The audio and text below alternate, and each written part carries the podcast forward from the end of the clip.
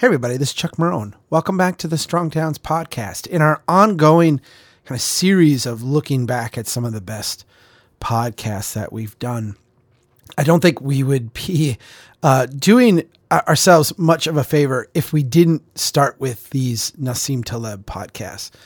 Uh, I, I, have been deeply influenced by the work of Nassim Taleb.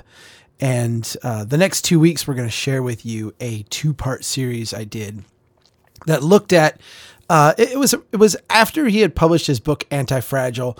Uh, he was going around giving some talks as part of the book tour, and one of the speeches that he gave was this speech about cities and development called "Small is Beautiful," and it was so deep, it was so insightful, but in Taleb's kind of way, it was also so convoluted uh, that it was hard to uh, to just you know share the video with people and say, "Watch this." So what I did is I tried to give an interpretation of it. I tried to walk people through. Uh, here's what's going on. I'm not going to spend a lot of time introducing it. There is a faux pas in the second part, and I think I'll talk about that next week when I give you an introduction on that one. But for now, let's get into this the anti fragile city, part one. Uh, here's uh, some talk about Nassim Taleb. Take care, everybody real estate in Paris when I was writing Anti-Fragile, and I was completely ignorant of these things, and I wondered where was the expensive real estate. and the expensive real estate turned out to be in neighborhoods that were villagey in looking, you see, and, and then and then where you effectively had some kind of uh, life, all right, and you can look at it in terms of dimensionality, namely the fifth, sixth in Paris, uh, the, the Marais, for example, and all these areas that were completely spared by modernity, you see. It tells you that we were on a process before modernity of building neighborhoods in a certain way. You're listening to the Strong Towns Podcast.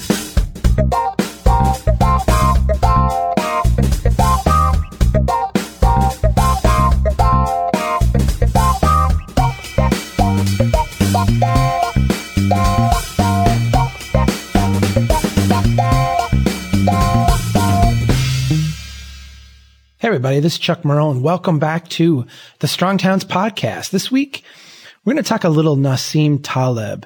I put that quote at the beginning because I, I, think it's just a beautiful quote. Even though in Nassim Taleb's incoherent kind of way, he makes a, a roundabout point. I love Nassim Taleb over break, I was able to catch up on a little bit of video stuff that has been posted with him that I hadn't been able to watch before. I try to flag and watch every single Nassim Taleb video that is posted to YouTube and listen to every interview that I can get my hands on of him.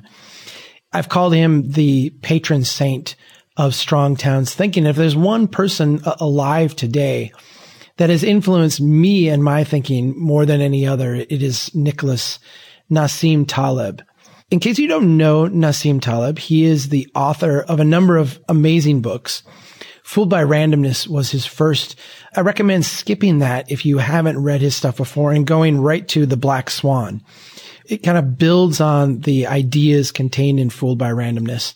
He would say that Anti-Fragile, his third book, is the book that is kind of a synthesis of both of the first two and that you should read that one. But I actually found Black Swan to be the one that just struck me the, the most. The problem with Nassim Taleb is that he doesn't speak in coherent sentences. Now, granted, English is not his first language and he is rather an intellectual. So there's a lot of thoughts banging around in there.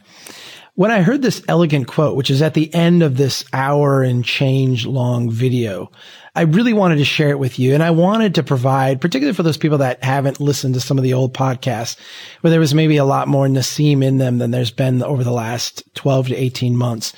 I wanted to give you to start the year off a, a little bit of refresher on some of this basic strong towns theoretical stuff that influences me so much. But deciphering Nassim Taleb in this new video is really a task. And I'm going to give you an example that to start off.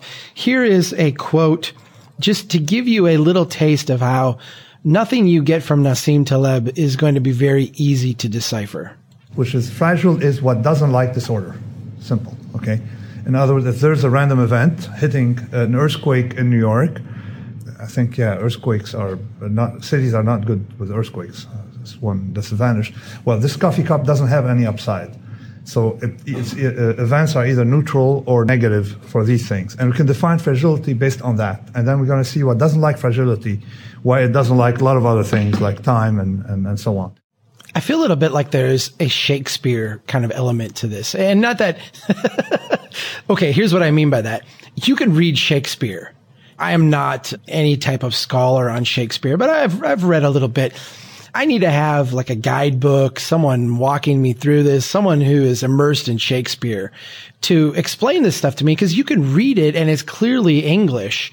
There's clearly some deep thoughts going on here, but you, you can't make sense of it if you're not used to the way that Shakespeare writes and the way that Shakespeare presents things. I kind of think Nassim Taleb is the same way. You know, in that quote there, he starts out with, what's fragile doesn't like disorder. Okay. That's a brilliant insight. And you can think about, you know, sit and meditate about that insight for a long time and it will get you to many, many places.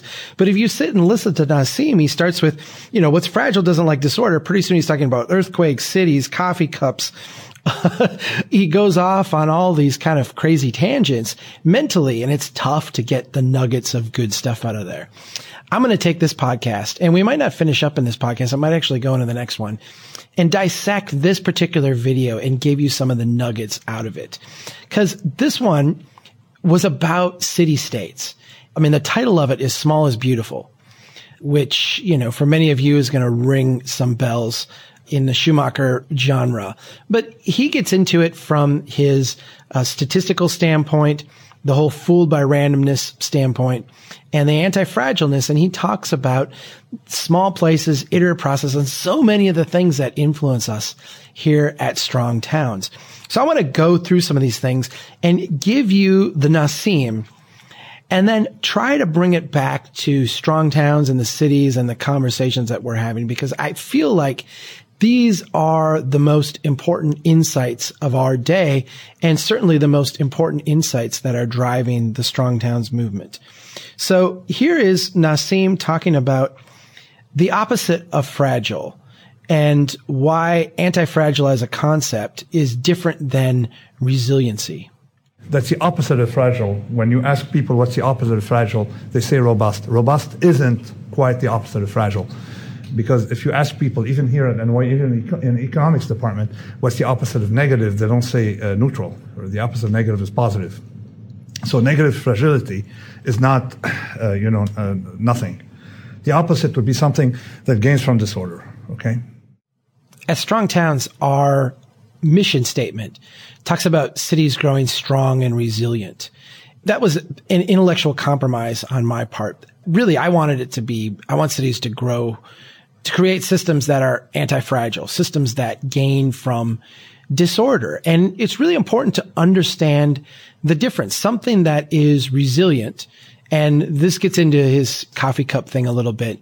Something that is resilient can withstand negative action towards it. So the, the coffee cup has a certain ability. It's resilient to certain types of stress. You can drop a coffee cup a couple inches, maybe a couple feet, and depending on the surface it lands on, it's not going to break. It's resilient from that. But once you stress it to a certain point, the coffee cup is going to break. It's going to fall apart and become many pieces and then it's going to be worthless, right? So the coffee cup has a certain amount of resiliency. And when we look at how fragile cities are today, particularly financially, it's something people can really grasp very quickly that, oh, okay, you don't want us to be so fragile. You want us to be a little more resilient, a little more robust.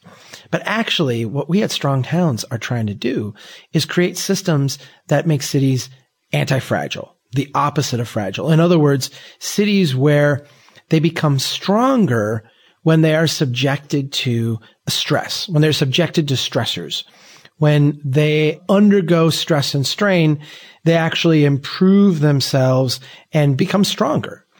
Let me give you a little bit of Nassim talking about that very concept. So, but that's the central idea. What's the main difference between the organic and non-organic, between the engineered and non-engineered? This is a watch, okay? And this watch will never benefit from a random event. You agree? Okay. If you bang on it, it's not going to get better. My bones get better if I bang on a table right? may break the table.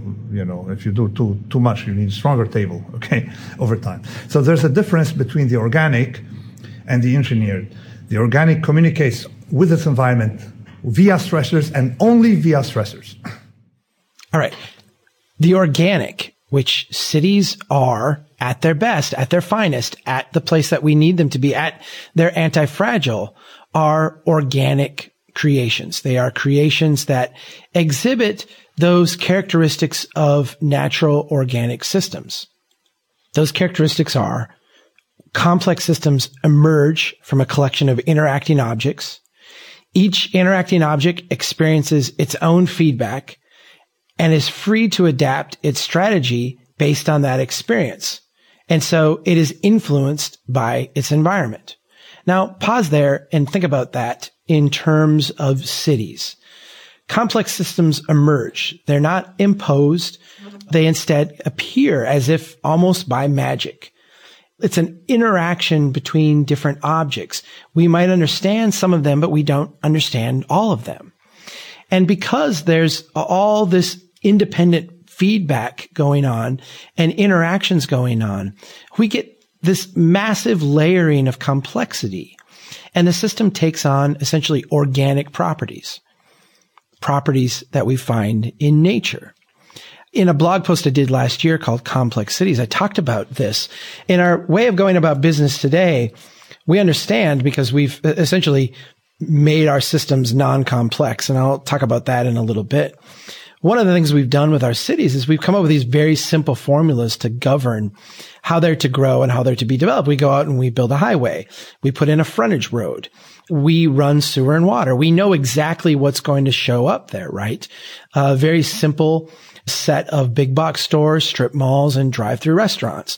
We run sewer and water out to the edge of that. We know what's going to show up there, right? A housing subdivision with a bunch of cul-de-sacs and uh, houses with garages out front. We know what this is. We've created out of this massive complexity, we've created these very simple formulas to, in sense, make our system non-random, non-complex, and very orderly, and to the best that we can, very predictable. This isn't how cities react. This isn't how successful cities are built. And that's because cities are, at their essence, organic places. One of the examples that I've used in other places, you know, you have this piece of land that is on, let's say, a highway interchange.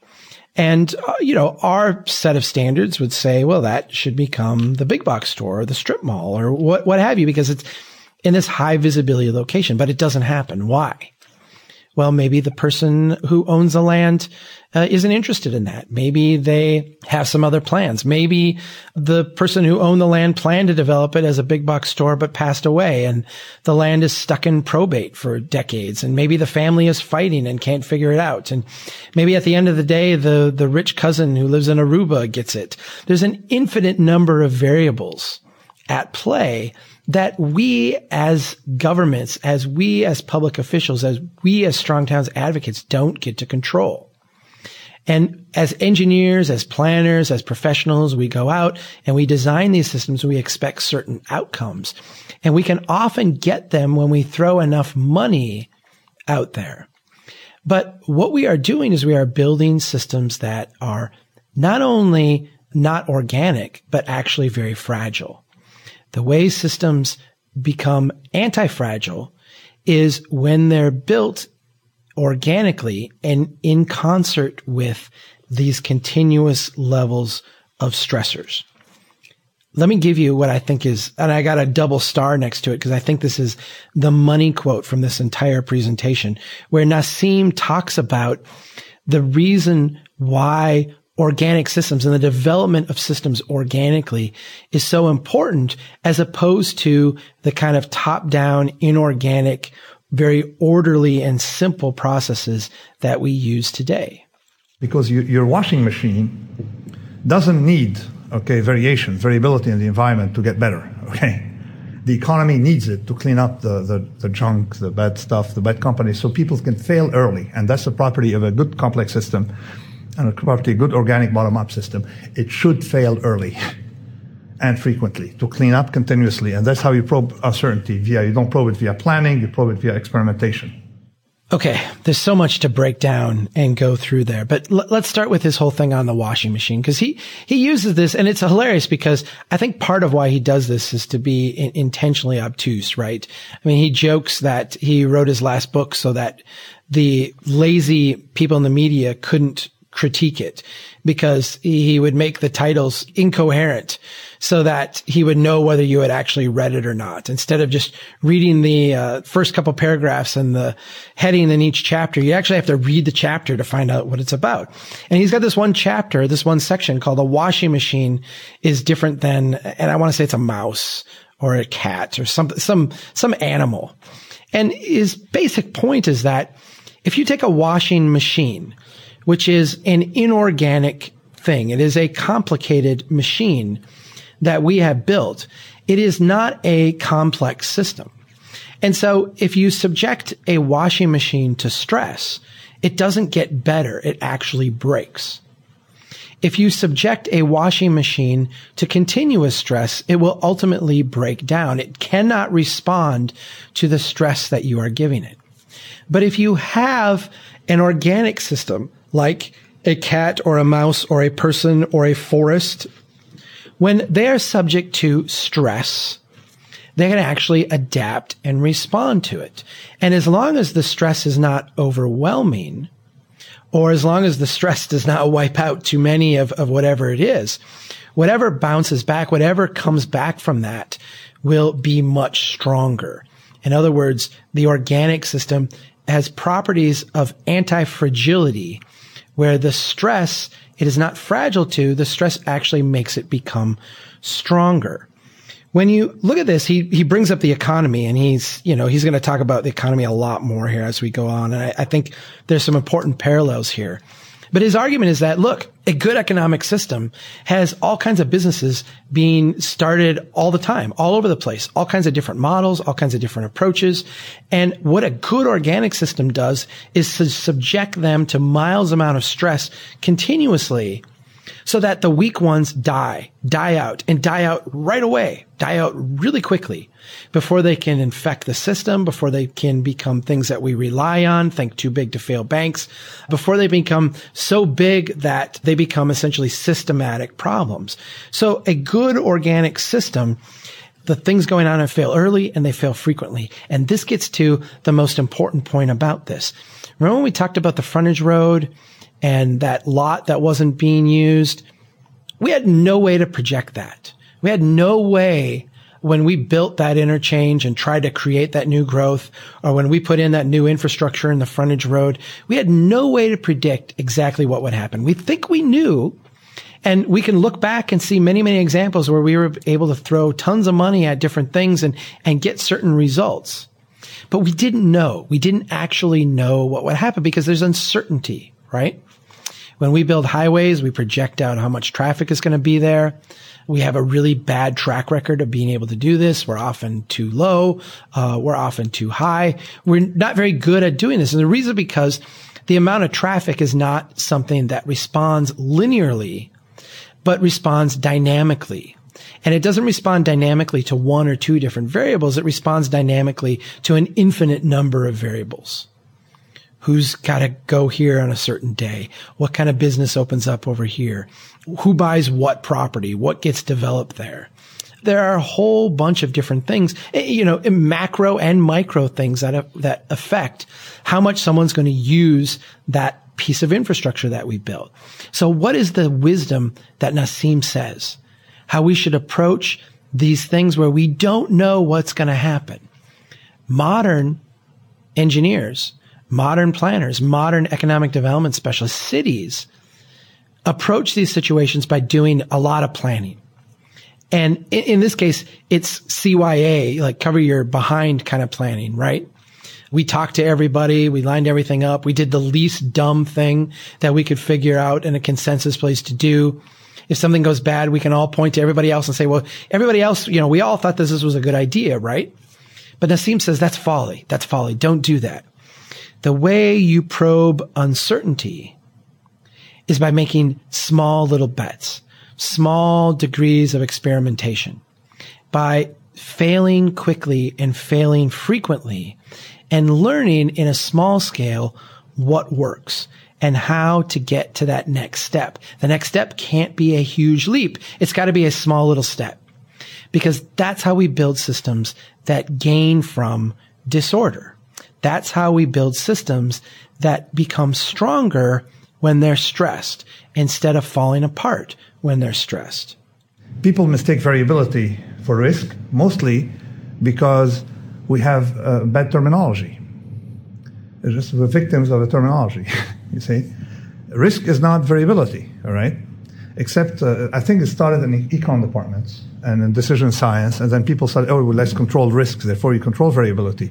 You're not, the, the, only two are together in some class, for some narrowly defined class of distribution, you control variance of the Gaussian distribution, you lower tail risk automatically. They're two different animals. And effectively, if you eliminate variability from systems, they blow up. A couple months ago, I wrote a piece on the blog about height limits. This was after a, a, number of different places. I used Sarasota, Florida as an example in the piece, but I actually was headed to Austin, Texas and, and had been in a number of different places where you saw this exact thing going on where you had these monster buildings being built next to vacant lots being built next to one story strip malls. And my point was how huge of a market distortion this was. The pushback that I got from some people was, you know, well, you don't understand height limits are communist or height limits are going to wreck our transit line plan or what have you. I didn't do a good job describing this perhaps, but uh, the point was completely missed on a, a lot of these detractors. And that is our current system today doesn't create any stressors in neighborhoods. In fact, it's designed to take all the stressors out of neighborhoods. It's designed to create neighborhoods with absolutely no friction and no stress. And because of that, these neighborhoods fail suddenly and all at once.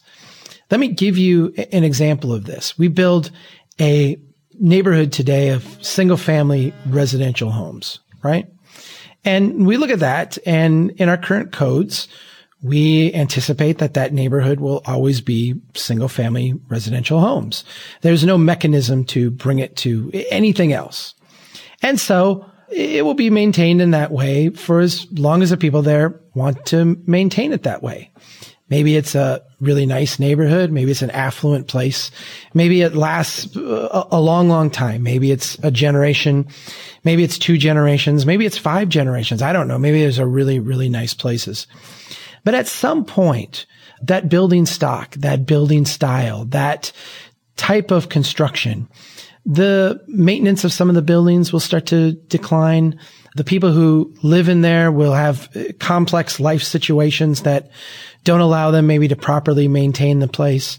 All of the infinite number of variables in a place that comes into it will come to bear in this particular neighborhood. There's only one direction for these properties to go. It's down, right?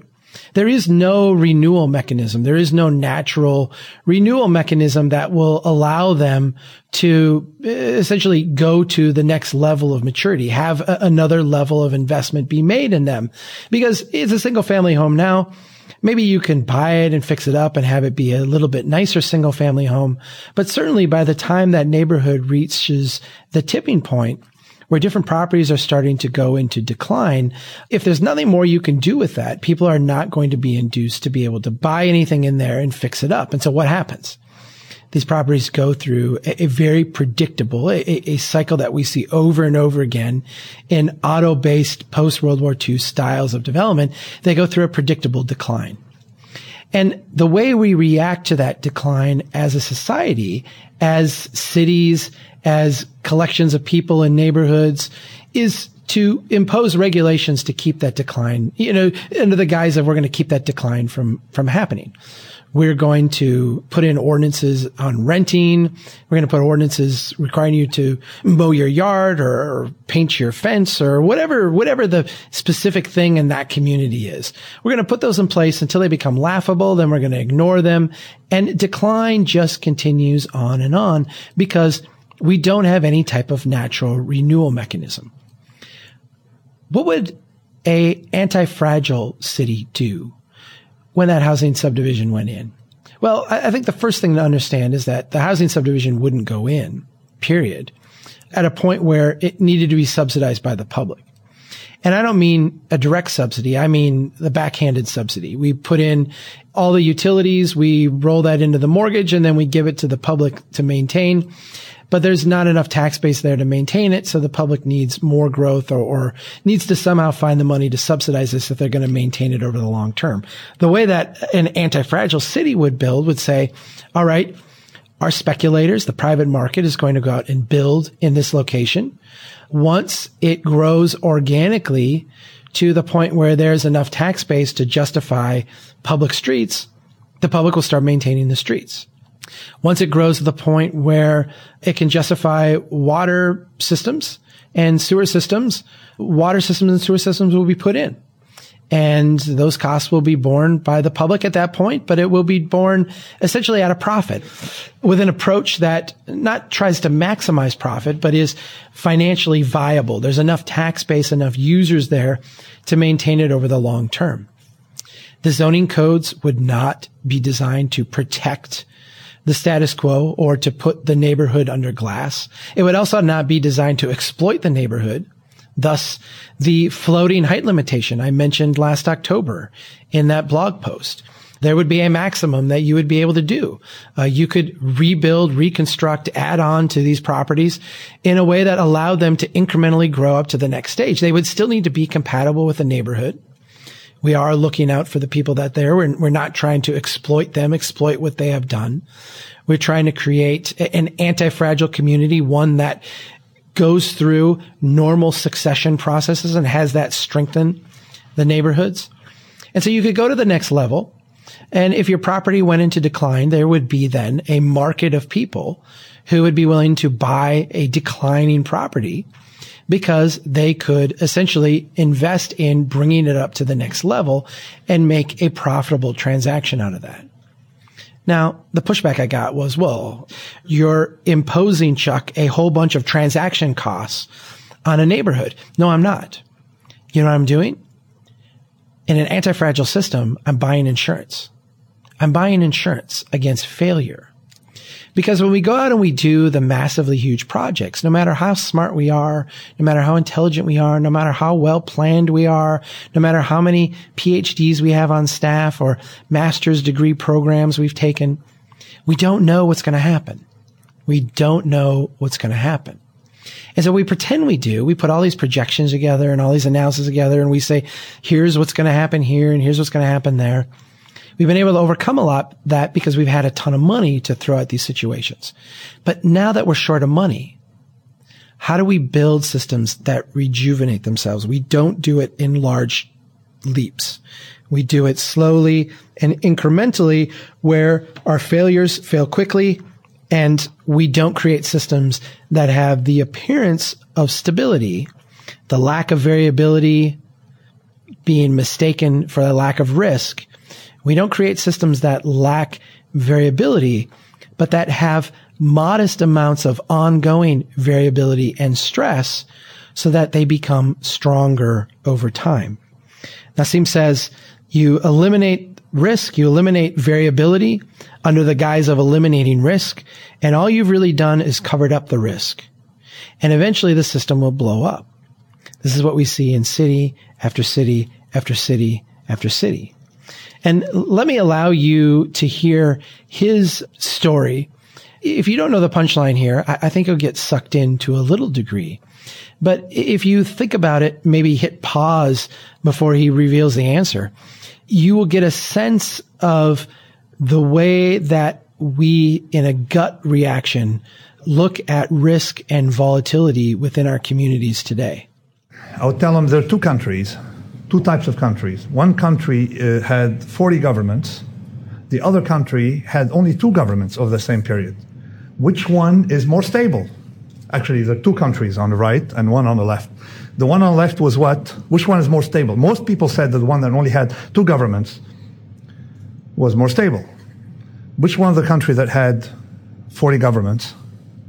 Well, it's not hard to guess. Italy, all right? It's still around. Last time I'm going, actually, right now I have my suitcase. I'm going there so I hope it's there, all right? Still standing, all right? which country was on the right, the country that had few governments, hence was perceived by unanimously by the people I asked, mostly economists, uh, unanimously as more stable? Syria. So the point here, and the Syria, Italy example is a really good one because, you know, if you go to Italy and if you ever study Italian culture and Italian government, particularly post World War II, I think Italy has had a different government. Uh, they've averaged one new government a year since World War II. This tremendous amount of volatility. Yet the structure of that country, the structure of that economy is very, very stable. When we look at Syria, they've had two and actually, you know, the, just one family, two different governments over that same period of time. And, you know, look at what's going on in Syria today. How does this relate to our cities and our neighborhoods and the idea that small is beautiful? Right now, we replace that volatility. We suppress that volatility we do everything we can to create these homogeneous neighborhoods, these neighborhoods that have, have a certain amount of outward perfection to them, right? And we build them, we, we construct them, we move people in, and then we walk away. And we pretend that these are viable places, right? Uh, if we can just get enough growth in the other parts of the system, we can come back and maintain all this stuff, even if there isn't enough tax base there to maintain it. We'll try to fix the streets. When the thing starts to decline, we'll go in with our regulations and our regulatory approach and try to get it back to a semblance of what used to be there. What we find is that uh, over time, these places don't fare very well. You know, you can only keep that veneer of success on for so long. And then what happens? Things fail spectacularly. They fail all at once. And you get neighborhood by neighborhood by neighborhood start to go into rapid decline and failure because there's not been any underlying renewal process. There's been no underlying stress. So this is the problem, right? Over intervention. If you over intervene in a system, you make it seem a lot more stable, but eventually it collapses. So one of the problems we've experienced with our cities is not that we've kept them from failure, right? And don't mistake me. I'm, I'm not arguing for mass failure of our cities. I don't want pain. I don't want suffering. I don't want cities to experience enormous amounts of stress and the people in them to experience failure. Exactly the opposite. Exactly the opposite, right? I want to condition them and help them to be strong and resilient so that they're not subject to failure. Know, I'm a parent. I have two daughters. One is seven and one is 10 right now. And I think even more years ago, you know, we were looking, whenever I do something new and having kids is certainly new, I, I tend to read everything I can about it. And I read tons of, of parenting books. And as the kids have gotten older and in different phases, I've read tons of parenting books too. There's a parenting style that is derisively called the helicopter parent, the parent that hovers over their child and keeps them free of essentially the consequences of their actions. They're there cleaning up their kids' messes when they get in trouble, smoothing things over, and uh, essentially making life a little bit easier at the time for their children. I get this instinct. And I think all of us to a degree, you know, when we love our kids, we are always in this battle between being the helicopter parent and having the kids stub their toe and, and learn that stubbing your toe hurts, right? We don't want the kid to put their hand on the stove as a way to learn that the stove is hot it would be nice if maybe they could be taught that or, you know, put their hand near the stove and feel the heat and be able to comprehend and understand that the stove is hot. And so as parents, there's a part of us that just naturally wants to run interference for our kids. That works great when they're two. you know, I've got a number of friends now who have kids and are going through this. And I think I've told them all, you can't love your kid enough at six months and at one year and at two years. You know, there's, there's no amount of helicoptering or overbearing parentness that will screw them up. You, you cannot love them too much. But when they get to be seven and when they get to be 10, you start to cross over at some point into a, a realm where you have to start toughening them up a little bit. They have to uh, essentially start feeling the consequences of their bad decisions I'll give you an example. My daughter Chloe is a beautiful child and I love her so much. She uh, sometimes is forgetful and she gets so wrapped up in what she's doing. I mean, she's a typical 10 year old. I'm sure all 10 year olds are like this, but she seems to have this maybe more than I would have expected. She'll forget just basic, basic things. And, you know, it's in a way her responsibility to get herself ready for school in the morning. Everybody's busy. We help her out a little bit, but we expect her to get her bag packed and put stuff in there and remember her homework and remember her books and remember the things she needs. And there are many, many times where we're halfway to school and all of a sudden Chloe panics. Oh my gosh, I forgot this. Or, oh my gosh, I forgot that. And she'll start crying and she'll have a, you know, a kind of a mini meltdown and be really upset there have been days where I've gone back and I'll drop them off and I'll head home and I'll pick up whatever it is she needs and I'll bring it back and I'll try to help her out. But there have been other days where I've said, you know, uh, I don't have time today and maybe this one isn't such a big deal. Maybe she needs to kind of work through this. And I think it's probably going to be good for her to go and have to tell her teacher that she forgot it and, and have to deal with those consequences. Because if you don't go through that, if you don't deal with that, you're, you know, not going to learn or not going to experience that.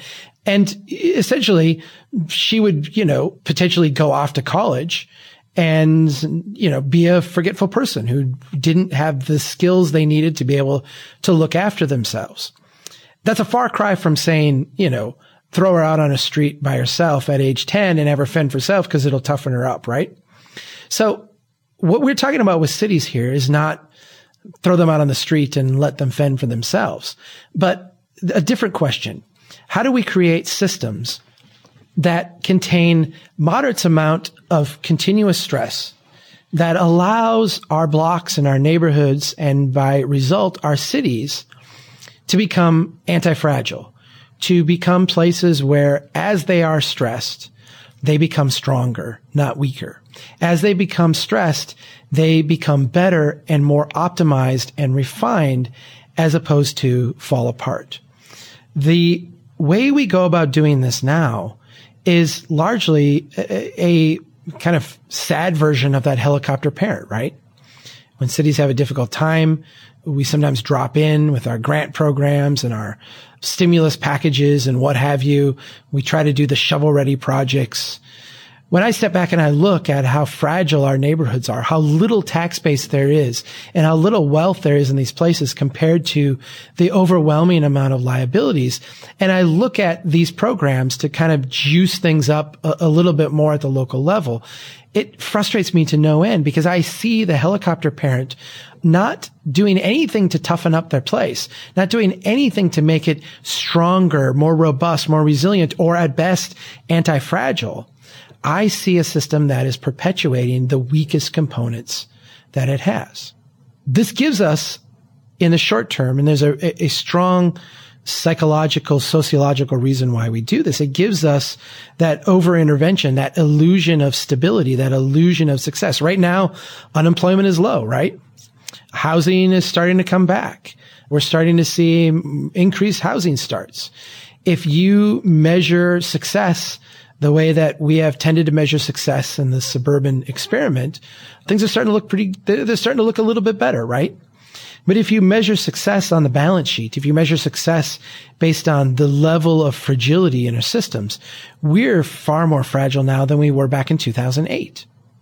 We've covered up and created the illusion of stability without actually toughening up our places without actually putting in systems that are going to make them stronger and make them grow stronger over time.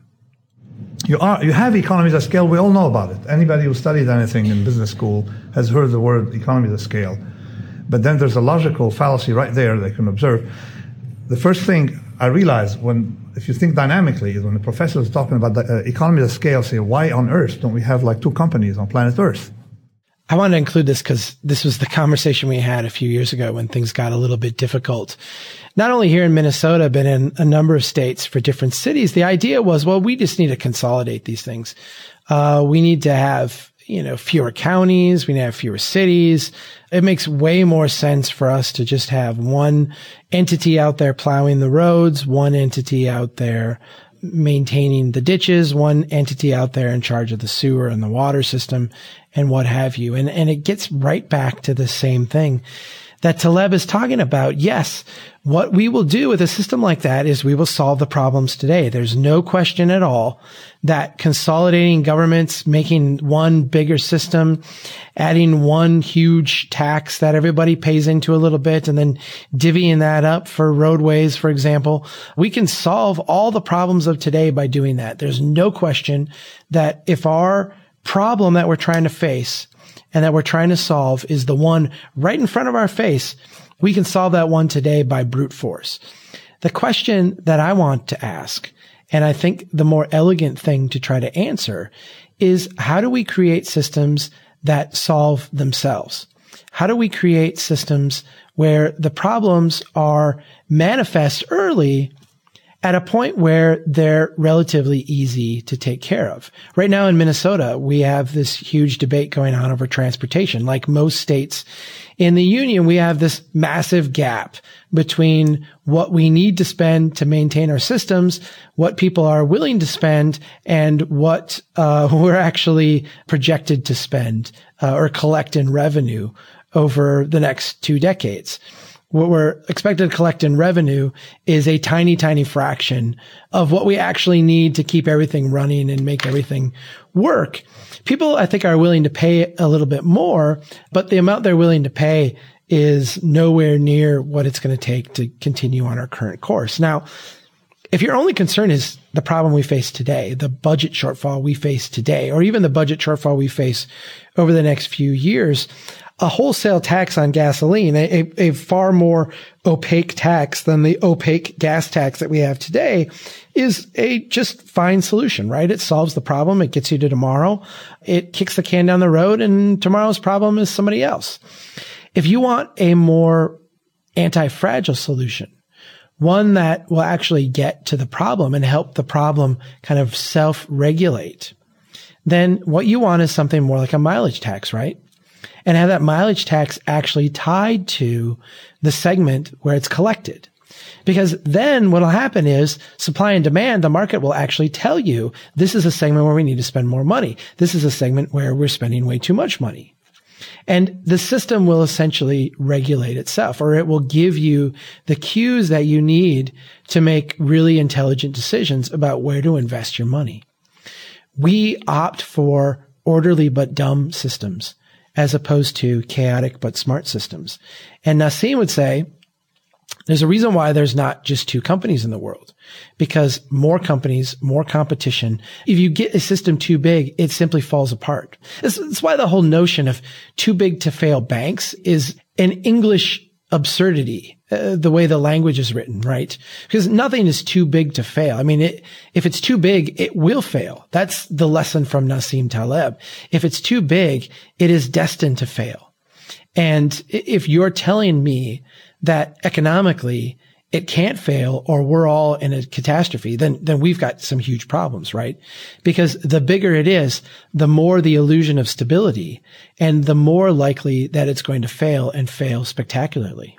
An elephant breaks a leg if it falls from this, right? Or falls from, from this height, an elephant breaks a leg. A mouse, as they say across world, uh, I, I teach in Brooklyn. In Brooklyn, they say it don't care, all right? So really, so so you realize that the scale. So you have something called diseconomies, and this we can measure. We can measure. Uh, you take uh, uh, bridges, okay, cost overruns, how you handle uncertainty, cost overruns per uh, size, same curve.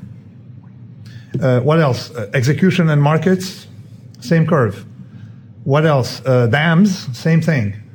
Uh, project in the UK, 100 million uh, pound projects, okay, have 30% more cost overruns than 20 million pound projects, right? So you can measure all these things and effectively see it, why a political unit that's small has an advantage, okay, aside from robustness, has, has even a financial advantage that's not taken into it, just simply from the way they handle uh, uncertainty. One of the biggest things that we have going on right now in this country in terms of cities is the transportation debate. And so many of you get upset with me when I talk about making projects more localized, trying to make cities anti-fragile, biting off smaller increments because you come back and you say, well, Chuck, th- that's great. And I get it. And it's nice. And the tactical urbanism stuff is great. And yes, we need to focus on neighborhoods, but I want my huge light rail system and it's a billion dollars. How am I going to get this huge billion dollar system if I don't play this big national game, right? And my response is always, you, you, don't need that huge billion dollar, that huge billion dollar system is not what you think it is, right? Before you get that huge billion dollar system, you need a generation of the small investments, right? So that the billion dollar investment becomes the low risk, self evident thing to do.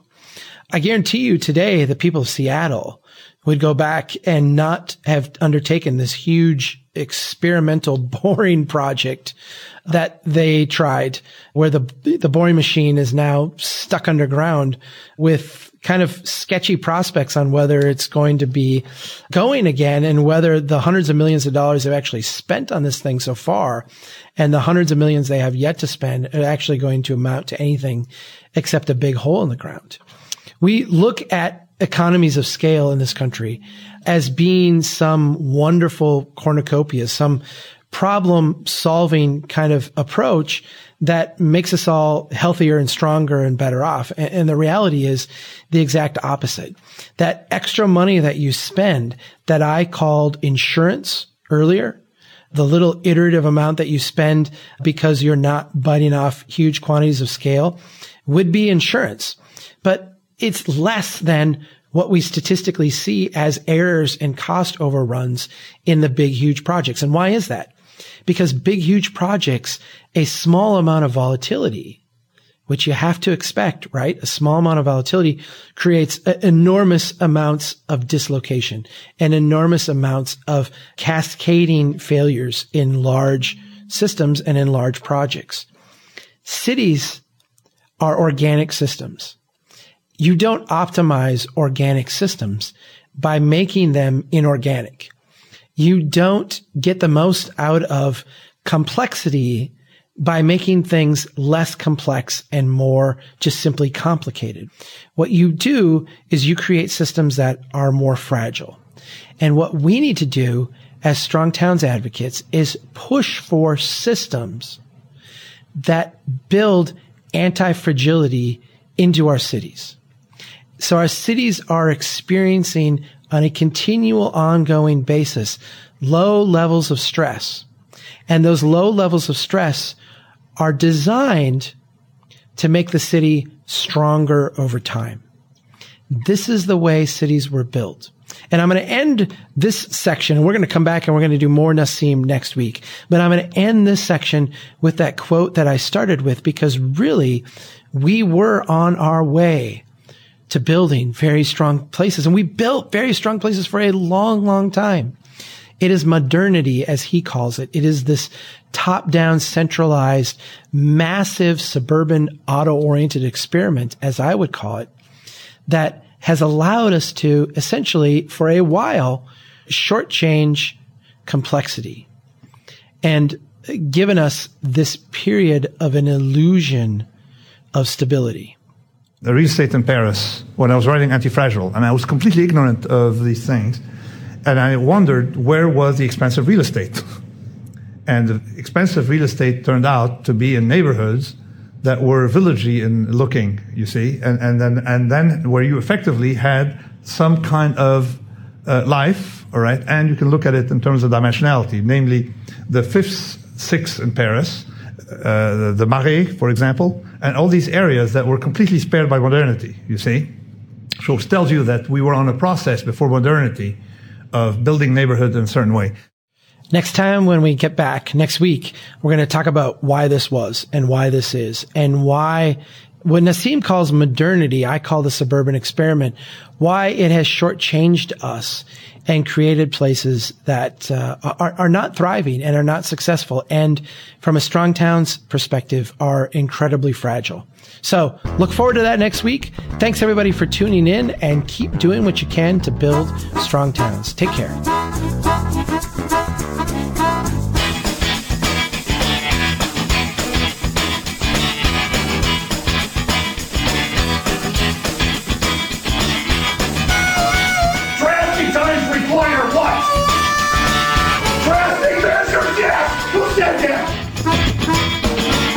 They know that America's one big pothole right now. Bill, Bill, Bill, Bill. That's the story. Chuck Marohn, this has been fascinating. Oh, Magnet City!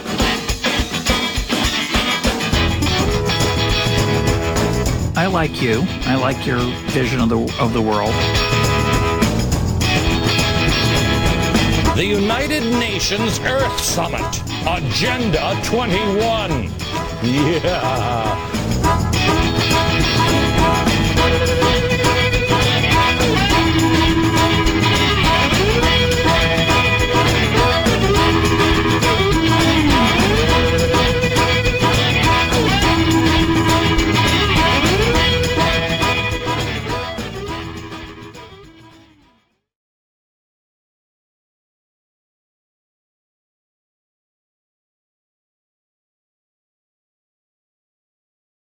It helps to make eye contact with drivers so you know they see you.